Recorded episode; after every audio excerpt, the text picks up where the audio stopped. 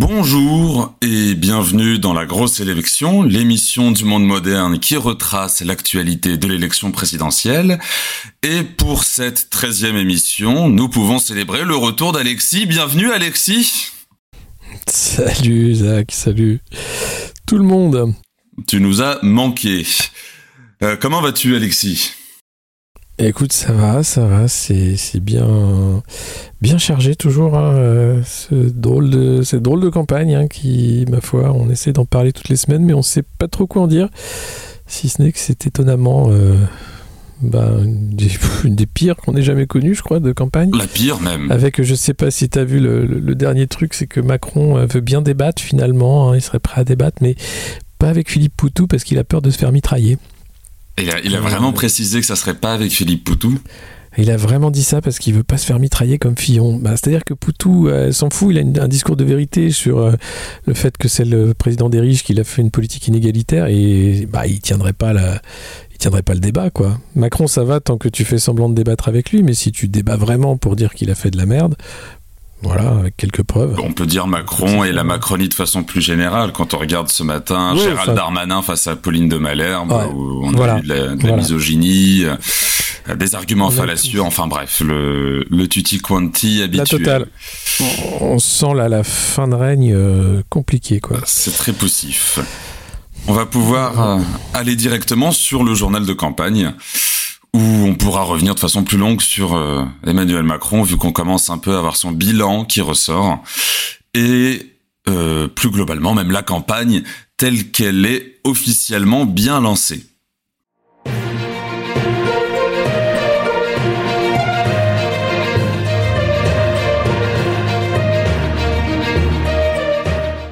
Alors, en ce journal de campagne, on peut déjà parler de la quête des parrainages qui est officiellement lancée et où, à l'heure des publications que le Conseil constitutionnel a faites, eh bien, c'est celui qui n'est pas officiellement candidat qui est déjà le seul autorisé à être officiellement candidat, puisqu'Emmanuel Macron a déjà recueilli plus de 500 parrainages. Il est talonné ensuite de près par Anne Hidalgo. Et on a quand même quelques petits mouvements intéressants sur euh, cette quête des parrainages, puisque par exemple, Éric Zemmour a aujourd'hui plus de parrainages qu'une Marine Le Pen, alors que l'une a plus d'élus sur le terrain et même au Parlement européen et autres qu'Éric Zemmour et son parti tout nouvellement constitué. Qu'est-ce que cela peut signifier? Si ce n'est que le système est faussé, oui, bah ça on le sait, euh, c'est cette euh, solution des parrainages qui évite hein, les candidatures loufoques, euh, soi-disant. déjà on voit bien que ce qui est étonnant, c'est que c'est la candidate la plus bas dans les sondages qui a le plus de parrainages. C'est celui président sortant qui n'est pas officiellement candidat qui a lui le plus de parrainage que tous les autres. donc on est vraiment dans quelque chose d'extraordinaire de, sur ce système-là, quoi. Moi, je, je, je, trouve quand même que les, les parrainages aujourd'hui arrivent euh, à leur terme. Et d'ailleurs, celui qui l'a vraiment compris, c'était Jean-Luc Mélenchon, puisque lui propose pour l'élection présidentielle de faire euh, un parrainage citoyen. C'est 150 000 parrainages citoyens, je crois. Euh, mais finalement, est-ce que fondamentalement cette année les parrainages plus que les autres, je prends l'exemple de 2002 et autres, entre le système qui a été désanonymisé, le fait que les élus se refusent à donner des parrainages à des candidats qui ne vont avoir des difficultés à les recueillir, les petits candidats, et surtout aussi le fait que les partis plutôt que de jouer le jeu démocratique, vont encore une fois blinder les parrainages envers un candidat alors que celui-ci est déjà officiellement candidat. Je, trouve que là où ce système pouvait avoir du sens quand il a été mis en place en 1962 avec l'élection au suffrage universel direct du président de la République, on arrive désormais à un système qui est à bout de souffle et donc finalement même des éléments comme les parrainages arrivent à bout de souffle. C'est dingue de se voir que on a réussi à déliter totalement la Ve République au point que même des éléments très anodins comme cette quête des parrainages qui n'a jamais posé problème, on va dire jusqu'à 2017, globalement, en viennent à être lui aussi viciés. Je trouve cela tout à fait sidérant. Oui, bah, c'est toute la cinquième qui a été vidée de sa substance, euh, réforme après réforme. Euh, elle a déjà été, euh, c'était un régime qui était déjà fait pour être présidentiel quand même, avec De Gaulle, hein, pensant que l'élection au suffrage universel du président était une bonne chose.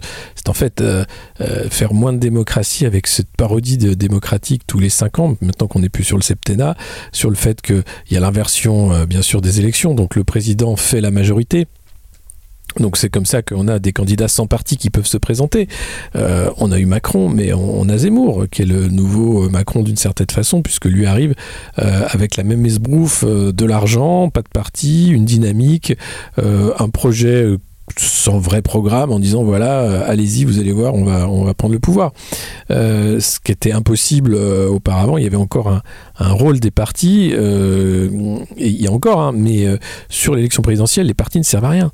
Euh, c'est de la com pure et simple. Donc si vous avez un oligarque, un ou deux d'ailleurs, hein, dans votre poche, qui est prêt à débourser ce qu'il faut pour vous faire de la pub gratos pendant des mois, vous avez déjà un temps d'avance phénoménal sur des partis qui vont avoir du mal à passer à la télé pour défendre des idées compliquées. Et ce système-là, évidemment, a atteint sa limite. On le voit, tout, est... Faux en fait. Hein. On est vraiment dans un moment de d'hypocrisie absolue où c'est entretenu par un système politico-médiatique qui veut faire croire que tout est normal et qu'on continue comme si de rien n'était, euh, mais entre le taux d'abstention euh, calamiteux, entre euh, cette idée des, parrainages qui n'en sont plus, entre ces candidats qui sont des candidats buzz, des candidats sortis ex nihilo par par l'argent, on n'est plus du tout dans un système euh, de, démocratie de débat. On est dans un système de, communication politique permanente. Oui, tout à fait. Et d'ailleurs, la communication politique permanente passe aussi par les meetings. Et on a un candidat qui a officiellement lancé sa campagne, puisqu'on dit en général qu'une entrée en campagne, c'est un grand meeting où on, voit toute la ferveur populaire qu'il y a autour du candidat. Et celui qui a officiellement lancé sa campagne après plusieurs sorties médiatiques qui lui ont valu notamment euh, les salves de part et d'autre. Mais on reviendra sur ces salves de toute façon. C'est Fabien Roussel qui a lancé enfin sa campagne à Marseille, tandis que Marine Le Pen a également tenté de le faire à Lille où on reviendra dessus dans la guerre des clans, puisque elle a eu son rival du moment qui, a essayé de lui d'amener euh, de lui, de lui couper l'herbe sous le pied. Mais donc, euh, en fait, on rentre peu à peu dans la campagne présidentielle, euh, dans la vraie campagne présidentielle, pas celle des plateaux télé, mais celle des meetings, celle des marchés, celle des tractages aussi, puisque désormais les militants sont vent debout contre les marais et les refus sur les marchés, les places à tracter pour leurs candidats. C'est amusant de se le dire quand même que c'est quelque chose qui, qui donne aussi un certain ton au pays et que c'est presque aussi amusant de suivre cela qu'une qu'une Coupe du Monde de football. Bah, il y a un côté, euh, ouais, il y a un côté euh, complètement euh, divertissement en fait. Euh, ce que je te disais de la, communication politique euh, assumée. Alors, il faut savoir que non, pour certains euh, au PS, ils n'ont pas encore de tract hein, pour, pour tracter sur les marchés, donc c'est difficile. Est-ce qu'ils ont déjà les militants pour le faire aussi? Oui, il y en a quelques-uns. Ils étaient interviewés dans le JDD en disant qu'ils n'étaient pas sûrs de voter pour Hidalgo, mais que bon, il fallait quand même tenir le truc et que maintenant les gens les insultaient plus, ils leur disaient juste bon courage, quoi donc euh, qu'ils étaient euh, ils étaient arrivés à passer à autre chose. Euh, c'est de la pitié. mais ouais ouais et, enfin, ce qu'ils disaient voilà on est passé dans, dans le mode de, de pitié. Et et une campagne, c'est euh, des débats publics, euh, c'est des, des rendez-vous publics, c'est comme tu dis, les marchés, etc. Et on voit bien que euh, déjà, il y a ce, ce, ce passe-machin, euh, le Covid, l'idée que de toute façon, tout se pourrit, enfin, le côté, ce système-là est à bout, il n'y a pas de candidat anti-système, et on se fait toujours avoir. et puis, ceux qui essayent de faire le débat, ont bien du mal à se faire entendre. Euh, donc euh, euh, Roussel à Marseille a fait un bon début effectivement avec avec ce qu'il a fait. Et puis, et puis l'Union populaire aussi qui, bat la campagne avec des meetings un peu partout. Valérie Pécresse qui attend, hein, qui va faire son grand meeting ce week-end, mais qui n'a rien fait avant ça, sachant très bien que ça sert à rien. puis Anne Hidalgo qui remplit des salles vides, enfin qui vide des salles vides, enfin qui, qui fait des meetings vides.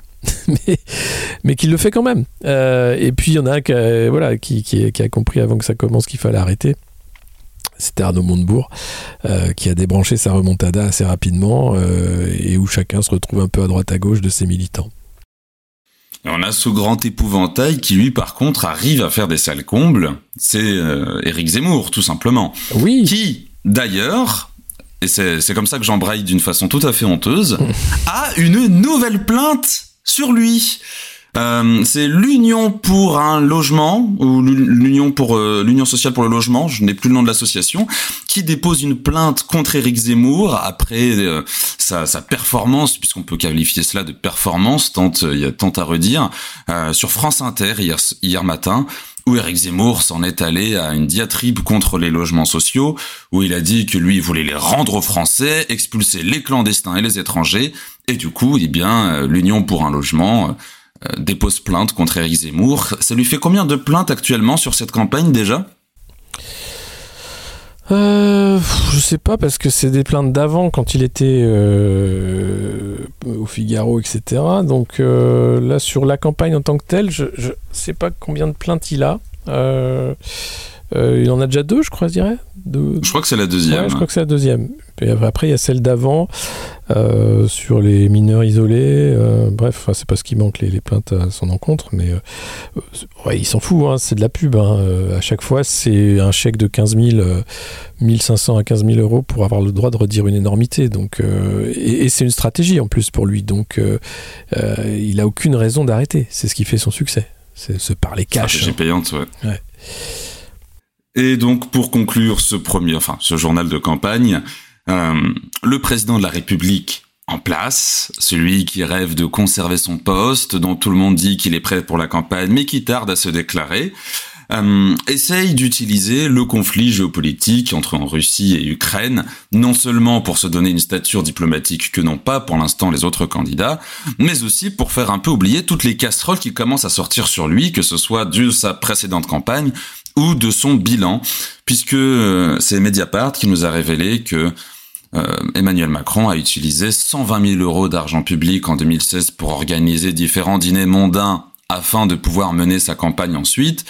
On a appris que le déficit commercial en 2021 était à hauteur de 84 milliards d'euros. Et on a remarqué également que sur le temps où il était ministre de l'élection et puis président de la République jusqu'à 2019, la mortalité infantile est en hausse. Ça, c'est quand même fort de café pour celui qui se rêvait chantre du progrès et de l'arrivée de la France dans le 21e siècle, euh, finalement porte en lui le bilan de la tiers-mondisation du pays. Bah complètement, mais le, depuis le début, le, enfin, ce que lui appelle le progressisme est un retour euh, au 19e siècle. C'est euh, une bourgeoisie assumée dans une violence sociale, un mépris de classe euh, confit. c'est une politique inégalitaire qui n'a fait que faire exploser les inégalités. c'est la casse de toutes les solidarités issues du CNR, de, de, l'État social. Enfin, il n'y a, que les macronistes pour pas le voir.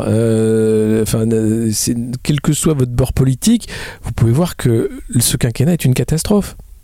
À tous les points, économique, social, politique, euh, on a vécu un, naufrage, euh, un naufrage imposé par un capitaine, euh, enfin qui n'est pas un capitaine d'ailleurs, qui, gère de manière en, communiquant du vide, du néant politique pour assurer une survie politique avec des, enfin, j'en parlais de ce lobby politico-médiatique, ce monde politico-médiatique, parce que c'est pas un lobby, c'est une organisation euh, en soi euh, qui fait qu'il est à 25 dans les sondages, comme si les gens voulaient encore voter euh, en masse pour, pour ce, ce mirage. c'est ça qui est étonnant, c'est-à-dire que personne n'est dupe et pourtant la duperie continue. C'est la force du macronisme. Bah, si, si, si, la duperie continue, c'est que finalement les Français sont un peu dupes quand on voit les sondages, et on pourrait en parler dans, dans, la nouvelle des pâturages, mais on va pas en faire une section vu que ça, ça se répète un peu. Mais quand on voit que premier Macron, deuxième Pécresse, troisième Zemmour ou Le Pen, selon euh, les affinités de chacune et chacun, on, on remarque bien que malgré tout, alors c'est peut-être aussi que les échantillons choisis pour pratiquer ces sondages ne sont pas forcément les plus pertinents. Mais derrière, on a quand même ce sentiment que on se fait taper sur une main, mais d'un autre côté, on redonne le bâton pour se faire taper par un autre qui va avoir la même politique, voire même aller encore plus loin. C'est ça que je trouve assez hallucinant. Ouais, bah, euh, c'est ce que je dis, les Français euh, c'est un peuple qui aime se, frapper sur les doigts avec un marteau, j'ai l'impression. Oui. Étonnant. Mais euh, on, a, on a eu tous les corps sociaux qui étaient dans la rue pendant ce quinquennat, jusqu'à ceux-mêmes qui refusaient de bouger auparavant. On sait ce qui nous attend si Emmanuel Macron est réélu, ou même si une Valérie Pécresse, un Éric Zemmour ou une Marine Le Pen est réélue. Alors Marine Le Pen essaye un peu de gauchiser son discours, mais on sait très bien ce que ça va donner une fois Marine Le Pen au pouvoir. Euh, le système de retraite progressif à 60 ans, ça m'étonnerait que ce soit Marine Le Pen qui vienne le mettre en œuvre. Mais pour autant, on se rend vite compte que eh bien, les Français réclament encore un peu plus de néolibéralisme, réclament encore un peu plus de caste de notre modèle social, de caste de notre État-providence, et en même temps, à chaque fois qu'il y a une réforme qui va le casser, eh ben on va les réclamer encore un peu plus euh, de clémence vis-à-vis du gouvernement et du législateur pour que on puisse conserver certains acquis et autres. Moi, je ne comprends pas cette schizophrénie qui frappe le peuple français. Qu'est-ce qui fait que aujourd'hui, on en est arrivé à un moment donné où on a un président duquel personne ne trouve son bilan bien? Je crois que le sondage qui avait été sorti sur 57% euh, juge qu'Emmanuel Macron a été un mauvais président. Et pourtant, ici, les premiers dans les sondages, c'est pas non plus une fabrique de toutes pièces. C'est qu'il y a quand même des gens pour qui il serait prêt à revoter pour, euh, pour Emmanuel Macron. On a des gens dont on voit que Zemmour va encore plus loin sur la casse du modèle social, mais on a quand même un Zemmour qui a 14% dans les sondages. Ouais. Ouais, mais parce que c'est une, une élection médiatique, ce n'est plus une élection politique. Tout à fait, mais le politique est mort en France de toute façon. C'est le dramatique constat que l'on peut tirer, c'est que le politique est mort en France. Ça fait longtemps qu'on n'a plus eu vraiment un vrai débat public, un vrai débat politique, même le fameux grand débat national euh, était assez honteux sur la façon dont il était organisé, que ce soit aussi bien dans les petites collectivités que dans les one-man shows que mettait en scène Emmanuel Macron, alors que ça aurait pu être un moment de faire revenir le politique au centre de la scène, et lui aussi qui pouvait tirer un profit en se faisant à nouveau passer pour le président thaumaturge, le président philosophe, qui avait été le disciple de Paul Ricoeur et grand fan d'Emmanuel Lévinas. Mais bon, que pouvons-nous faire face à cela? De toute façon, on voit très bien que même dans les magouilles politiciennes sur lesquelles nous allons partir tout de suite, le politique se meurt pour ne faire que des accusations dignes d'une cour de récré et d'un bac à sable.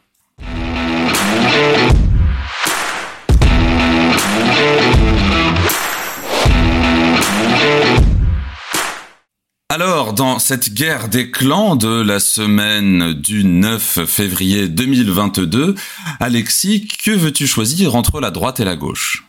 Je choisirais la droite euh, parce qu'il y a eu des belles passes d'armes entre euh, Marine Le Pen Éric Zemmour et ça rappelle euh, les heures du, Front National où Maigret avait fait scission.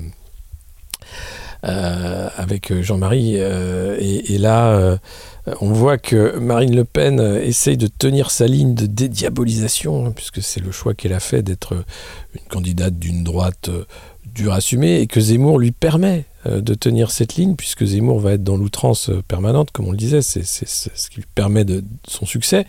Euh, et donc il y a eu des petits mots qui ont été envoyés. Marine Le Pen disant qu'il y avait des nazis, des sectaires, des païens chez Zemmour.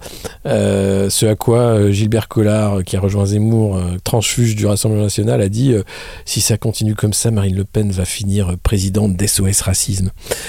donc ça leur permet de, de, faire un jeu de good cop, bad cop exceptionnel de tenir complètement le, champ médiatique euh, en haleine en disant mais que va-t-il se passer? Et, où va atterrir Marion Maréchal euh, qui attend un enfant pour les législatives? Alors euh, son, son grand-père disait ah bah quand même Marion elle peut pas partir comme ça avec un inconnu comme Éric Zemmour il faut qu'elle soutienne Marine et en même temps, quel dommage.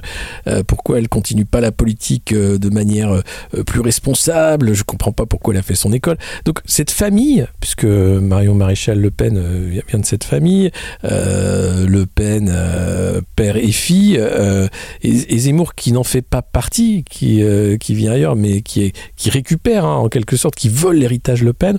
C'est un psychodrame. C'est un peu Dallas au pays de de l'extrême droite, et ça fait fait un storytelling formidable et ça, ça fait que finalement euh, une guerre qui est une guerre d'intérêt partagé, on va dire, parce que il suffirait qu'à la fin de, de, cette mise en scène, ce qui s'appelle le camp national, euh, Zemmour et Le Pen signent la paix.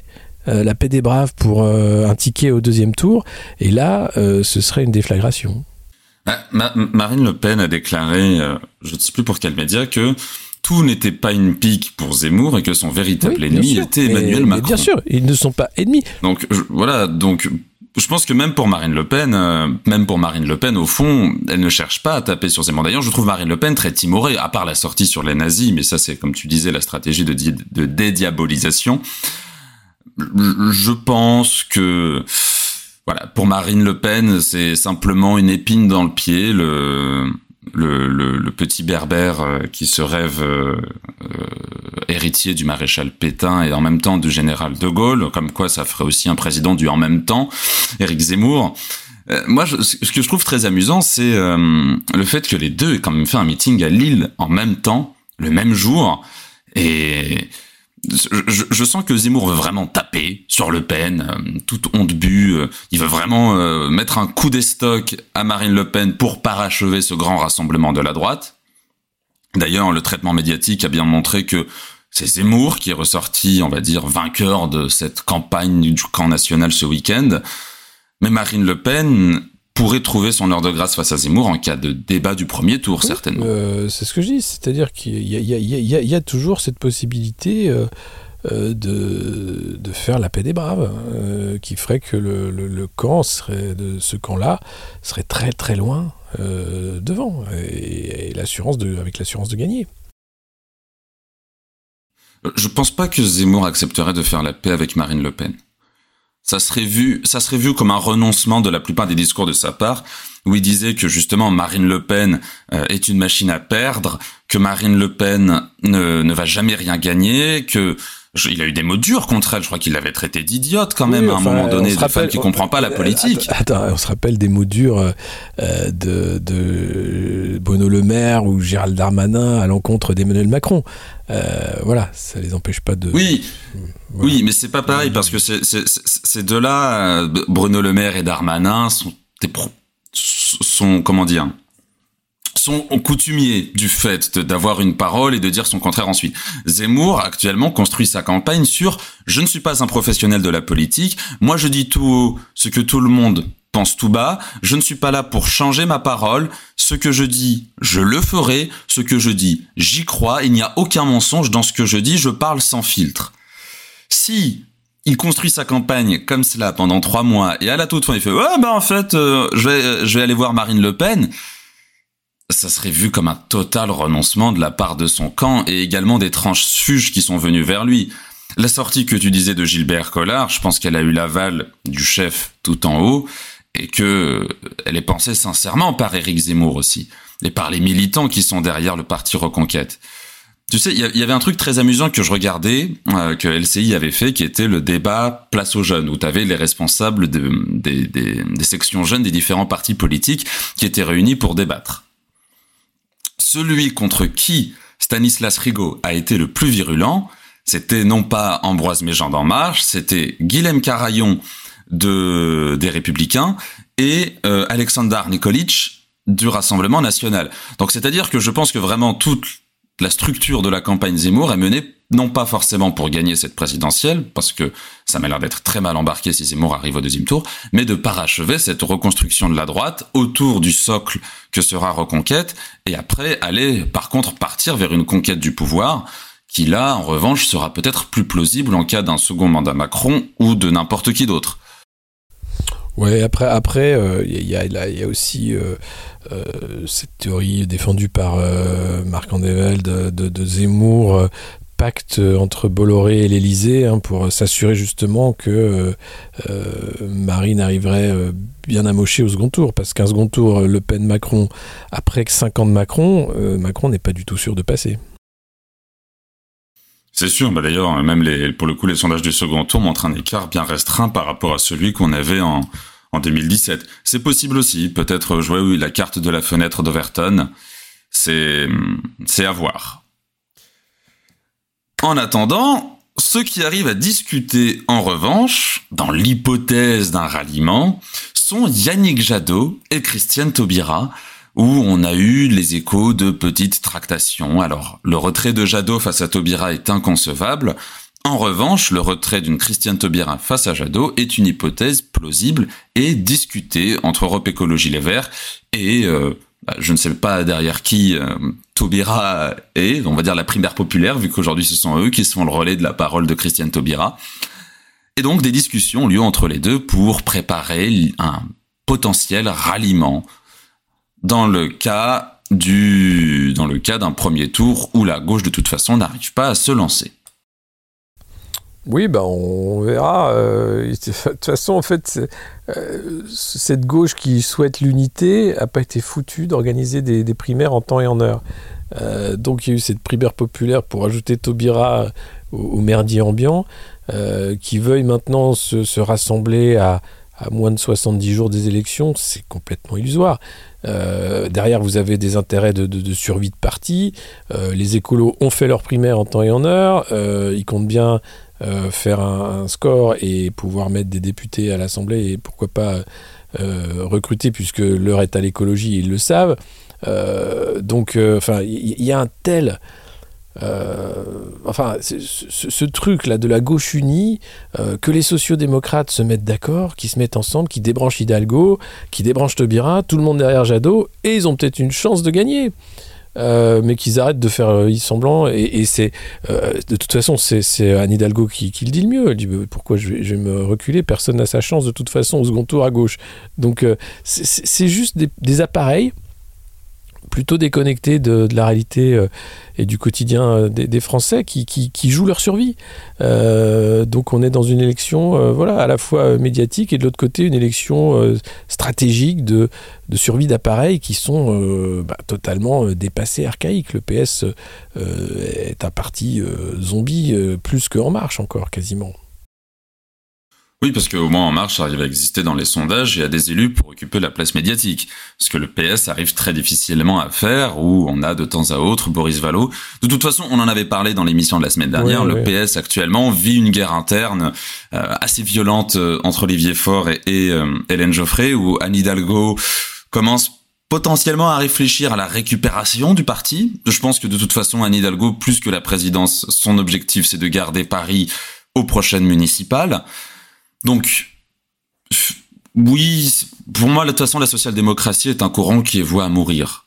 C'est, je trouve, une hérésie de l'histoire politique française qui, à chaque fois, n'a amené que des trahisons quand elle a été au pouvoir, que ce soit sous Mitterrand, puis sous François Hollande, et on peut même, dans une moindre mesure, compter le quinquennat, euh, le quinquennat entre guillemets Jospin euh, à Matignon.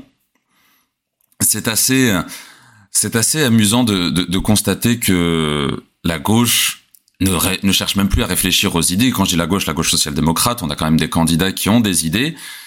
Et de voir que c'est vraiment, oui, comme tu disais, la survie de parti, mais plus que cela, c'est une totale déconnexion du réel et des attentes du peuple de gauche qui abandonné, donc c'est tourné vers la droite, même vers l'extrême droite, dans l'espérance d'avoir un meilleur pouvoir d'achat, avec les propositions démagogiques d'une Marine Le Pen notamment, de voir que la gauche a perdu le score ouvrier qui avait fait sa force en 81, en 88, en 97 et puis en 2012, et qu'elle est totalement déconnectée de tout cela. Il suffit de constater les, propositions que peuvent faire les syndicats et les propositions que peuvent faire les candidats maintenant je, je trouve qu'au-delà ouais, d'une appartenance partisane et d'une survie de parti, c'est vraiment euh, la peur, tout simplement, de voir émerger un discours de gauche tel qu'il pouvait être par Georges Marchais et Transition subtile, comme peut les porter un François, Fabien Roussel, pardon, qui, entre ses sorties médiatiques sur le, le pouvoir d'achat alimentaire et ensuite ce qu'il a pu dire dans son discours à Marseille est devenu l'homme à abattre à droite, vu que chacun sont en train de lui faire le baiser de la mort pour le tuer car ils sentent qu'il peut se passer quelque chose autour de cet homme, et à gauche où on le taxe de facho, on le taxe de, de de la droite. C'est aberrant. Je trouve que c'est aberrant. Oui, alors après, lui aussi, il joue, il joue une, partition particulière qui est euh, une un repositionnement du, Parti communiste euh, vers les classes populaires, parce que là aussi le parti avait un peu perdu ça. Il euh, faut voir que le, Parti communiste, il rien de loin, parce qu'il y a eu Robert Hue qui a fait euh, les progressistes avant Macron, hein, qui était déjà en partie macroniste. Roussel, avant de le soutenir définitivement. Oui, ouais, bien sûr, mais, mais oui, mais parce que voilà, on en est là, quoi. C'est vous dire le, degré. Moi je dis, pour le moment, je, je, vois un Parti communiste qui a abandonné l'idée de révolution prolétarienne et qui fait que c'est devenu euh, voilà un parti de gauche. Euh. alors comme il est sur les lignes du printemps républicain sur la laïcité, il plaît beaucoup à la droite et euh, à toute la gauche de droite. pour ce qui est des électeurs populaires, c'est loin d'être gagné. ça reste malheureusement l'électorat populaire aujourd'hui reste assez captif de l'extrême droite de Marine Le Pen depuis des années. Ça ça change pas. donc pour le moment, le discours de Roussel plaît surtout aux élites qui trouvent que c'est un communiste de salon euh, très agréable. D'ailleurs, il est copain avec Darmanin, euh, qui dit oh ouais, on boit des coups, il est super sympa parce que c'est les terres du Nord, voilà, le côté c'est le Nord. Euh. mais je, je, pense pas que ça peut, au moins pour 2022, être, vraiment gagnant dans les urnes. Si, si, il est déjà gagnant dans les sondages, mais c'est pas les urnes. C'est à voir, tu vois, parce que je, constate qu'entre euh, avant son meeting de Marseille et les quelques mmh. sorties qu'il a pu avoir, et depuis, il est quand même passé de 1% dans les sondages à 4% sur certains sondages. Oui, bien sûr. Donc, il y a peut-être quelque chose qui peut se créer avec le temps. De toute façon, on est, on est combat de février, on a deux mois du scrutin, trois, ouais, deux ah mois et demi du déjà scrutin. Un succès. En, en, soi, moi, je trouve que sa stratégie peut être payante à gauche. Euh, c'est un peu, il y a, toute une frange à gauche de toute façon qui appelait à ce discours de retour aux classes populaires, d'assumer que bah, le lumpen prolétariat, pour reprendre le vocabulaire marxiste, plutôt que d'être complaisant avec lui, il faut se battre contre lui, qui a une certaine défense un peu franchouillarde. Euh, en fait, voilà, c'est le mot que je cherchais, c'est que Roussel veut revenir à la ligne de Georges Marchais. C'est vraiment l'impression qu'il donne. Alors bon, entre temps, le Parti communiste a eu ses a eu ces, moments, euh, comme tu disais, ces heures sombres, mais la ligne Georges Marchais, beaucoup sont encore très nostalgiques de cette époque-là. Et Roussel revient un peu à cette idée de de de, de, gauche populaire, ouvrière, où on va s'adresser à vous, tantôt sur les aspects sociaux, sur les aspects sociétals, mais le social avant tout, priorisation des luttes, c'est-à-dire on sort de cet aspect très intersectionnel de la gauche qui n'a rien gagné, faut quand même le dire, qui n'a gagné aucune lutte sociale, donc c'est à voir, c'est à surveiller, mais en attendant, c'est très curieux de voir comment il est l'homme à abattre à gauche, comment il est taxé de facho, alors que pour autant, bah, c'est peut-être ce qui manquait à la gauche, et comment à droite, on essaye vraiment de lui filer le baiser de la mort. Euh, plus que comme tu disais avec le printemps républicain, etc. Je pense que c'est aussi par peur que ces idées sur l'ISF réinstaurées et triplées au niveau des taux d'imposition puissent peut-être séduire une frange de l'électorat. Et on va basculer directement à la proposition qu'il va regretter.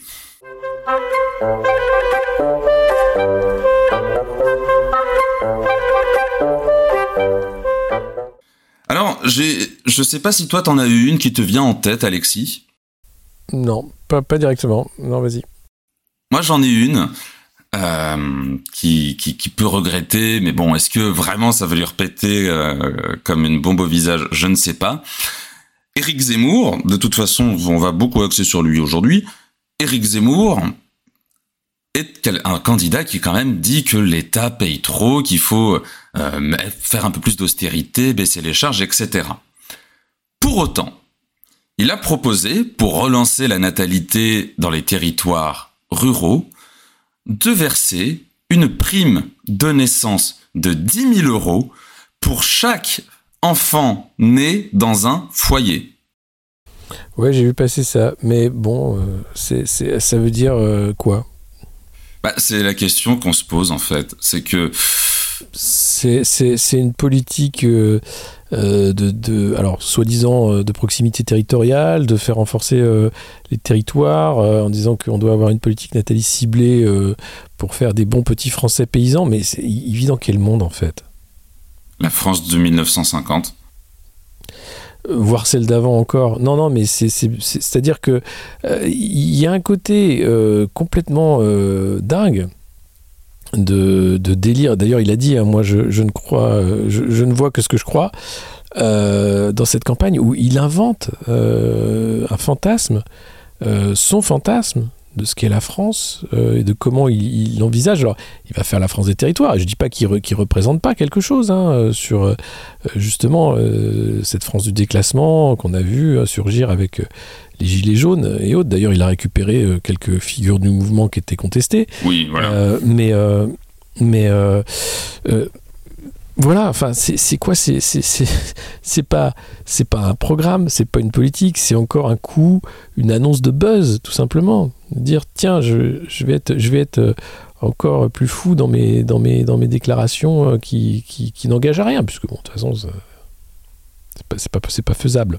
Euh, moi, cette proposition me fait écho à quelque chose qui avait sorti Emmanuel Macron pendant le grand débat, où il disait que on va pas pouvoir faire venir notamment à chaque fois une forme de misère du monde en France, qui aujourd'hui, plus ou moins statistiquement, sont ceux qui ont vraiment des, grandes familles, une grande natalité, c'est-à-dire les populations immigrées. C'est pas un mal, au contraire. Mais sachant que Emmanuel Macron avait déclaré pendant le grand débat national qu'il va falloir relancer une véritable politique de natalité, à la fois pour anticiper un destin qui se rapprocherait du destin allemand, où le peuple euh, vieillit tandis que la natalité est en berne, pour anticiper, dans le cas de Zemmour maintenant, un efflux d'immigration bah, pour peupler ces territoires et en même temps pour pour euh, pour mener une réindustrialisation, etc., qui est un peu le, le truc qu'il y a. Je pense que c'est dans le cadre de sa politique de fermeture totale des frontières à une certaine immigration, qui aujourd'hui est celle qu'on redirige vers, vers ces territoires pour euh, empêcher tout cela, eh ben on va mener une politique où voilà les 10 000 euros vont atterrir euh, dans des familles qui euh, sont françaises, de souche, campagnardes, etc. Mais moi je trouve que cette proposition est dangereuse en un sens où ceux qui vont se ruer pour faire des enfants du coup, ça va être qui? Ça va être les individus qui ont des difficultés financières, qui n'auront pas forcément les moyens d'élever un enfant, qui n'auront pas forcément ce qu'il faut pour que l'enfant s'épanouisse entièrement dans l'environnement dans lequel il sera, qui seront même pas forcément, et c'est là où ça peut être très néfaste comme euh, comme politique, qui ne seront pas forcément des enfants désirés aussi, dans le sens où ils sont venus par besoin financier plus que vraiment par envie de, goûter aux joies de la maternité et de la paternité. Je, trouve que c'est euh, c'est une proposition qui peut amener à beaucoup de dérives même si elle a échoué là où elle était instaurée en Europe de l'Est, chez ses copains d'Hongrie et de Pologne, c'est une proposition qui risque d'amener des effets très dangereux, notamment auprès des plus jeunes et des enfants. Oui, oui, oui, c'est, Mais moi, je, enfin, voilà, je, ne vois pas l'intérêt de, à part de provoquer, hein, que de, donner euh, ce, genre de, de, proposition. Du clientélisme électoral aussi. Oui, mais c'est ça, voilà, ça va pas plus loin.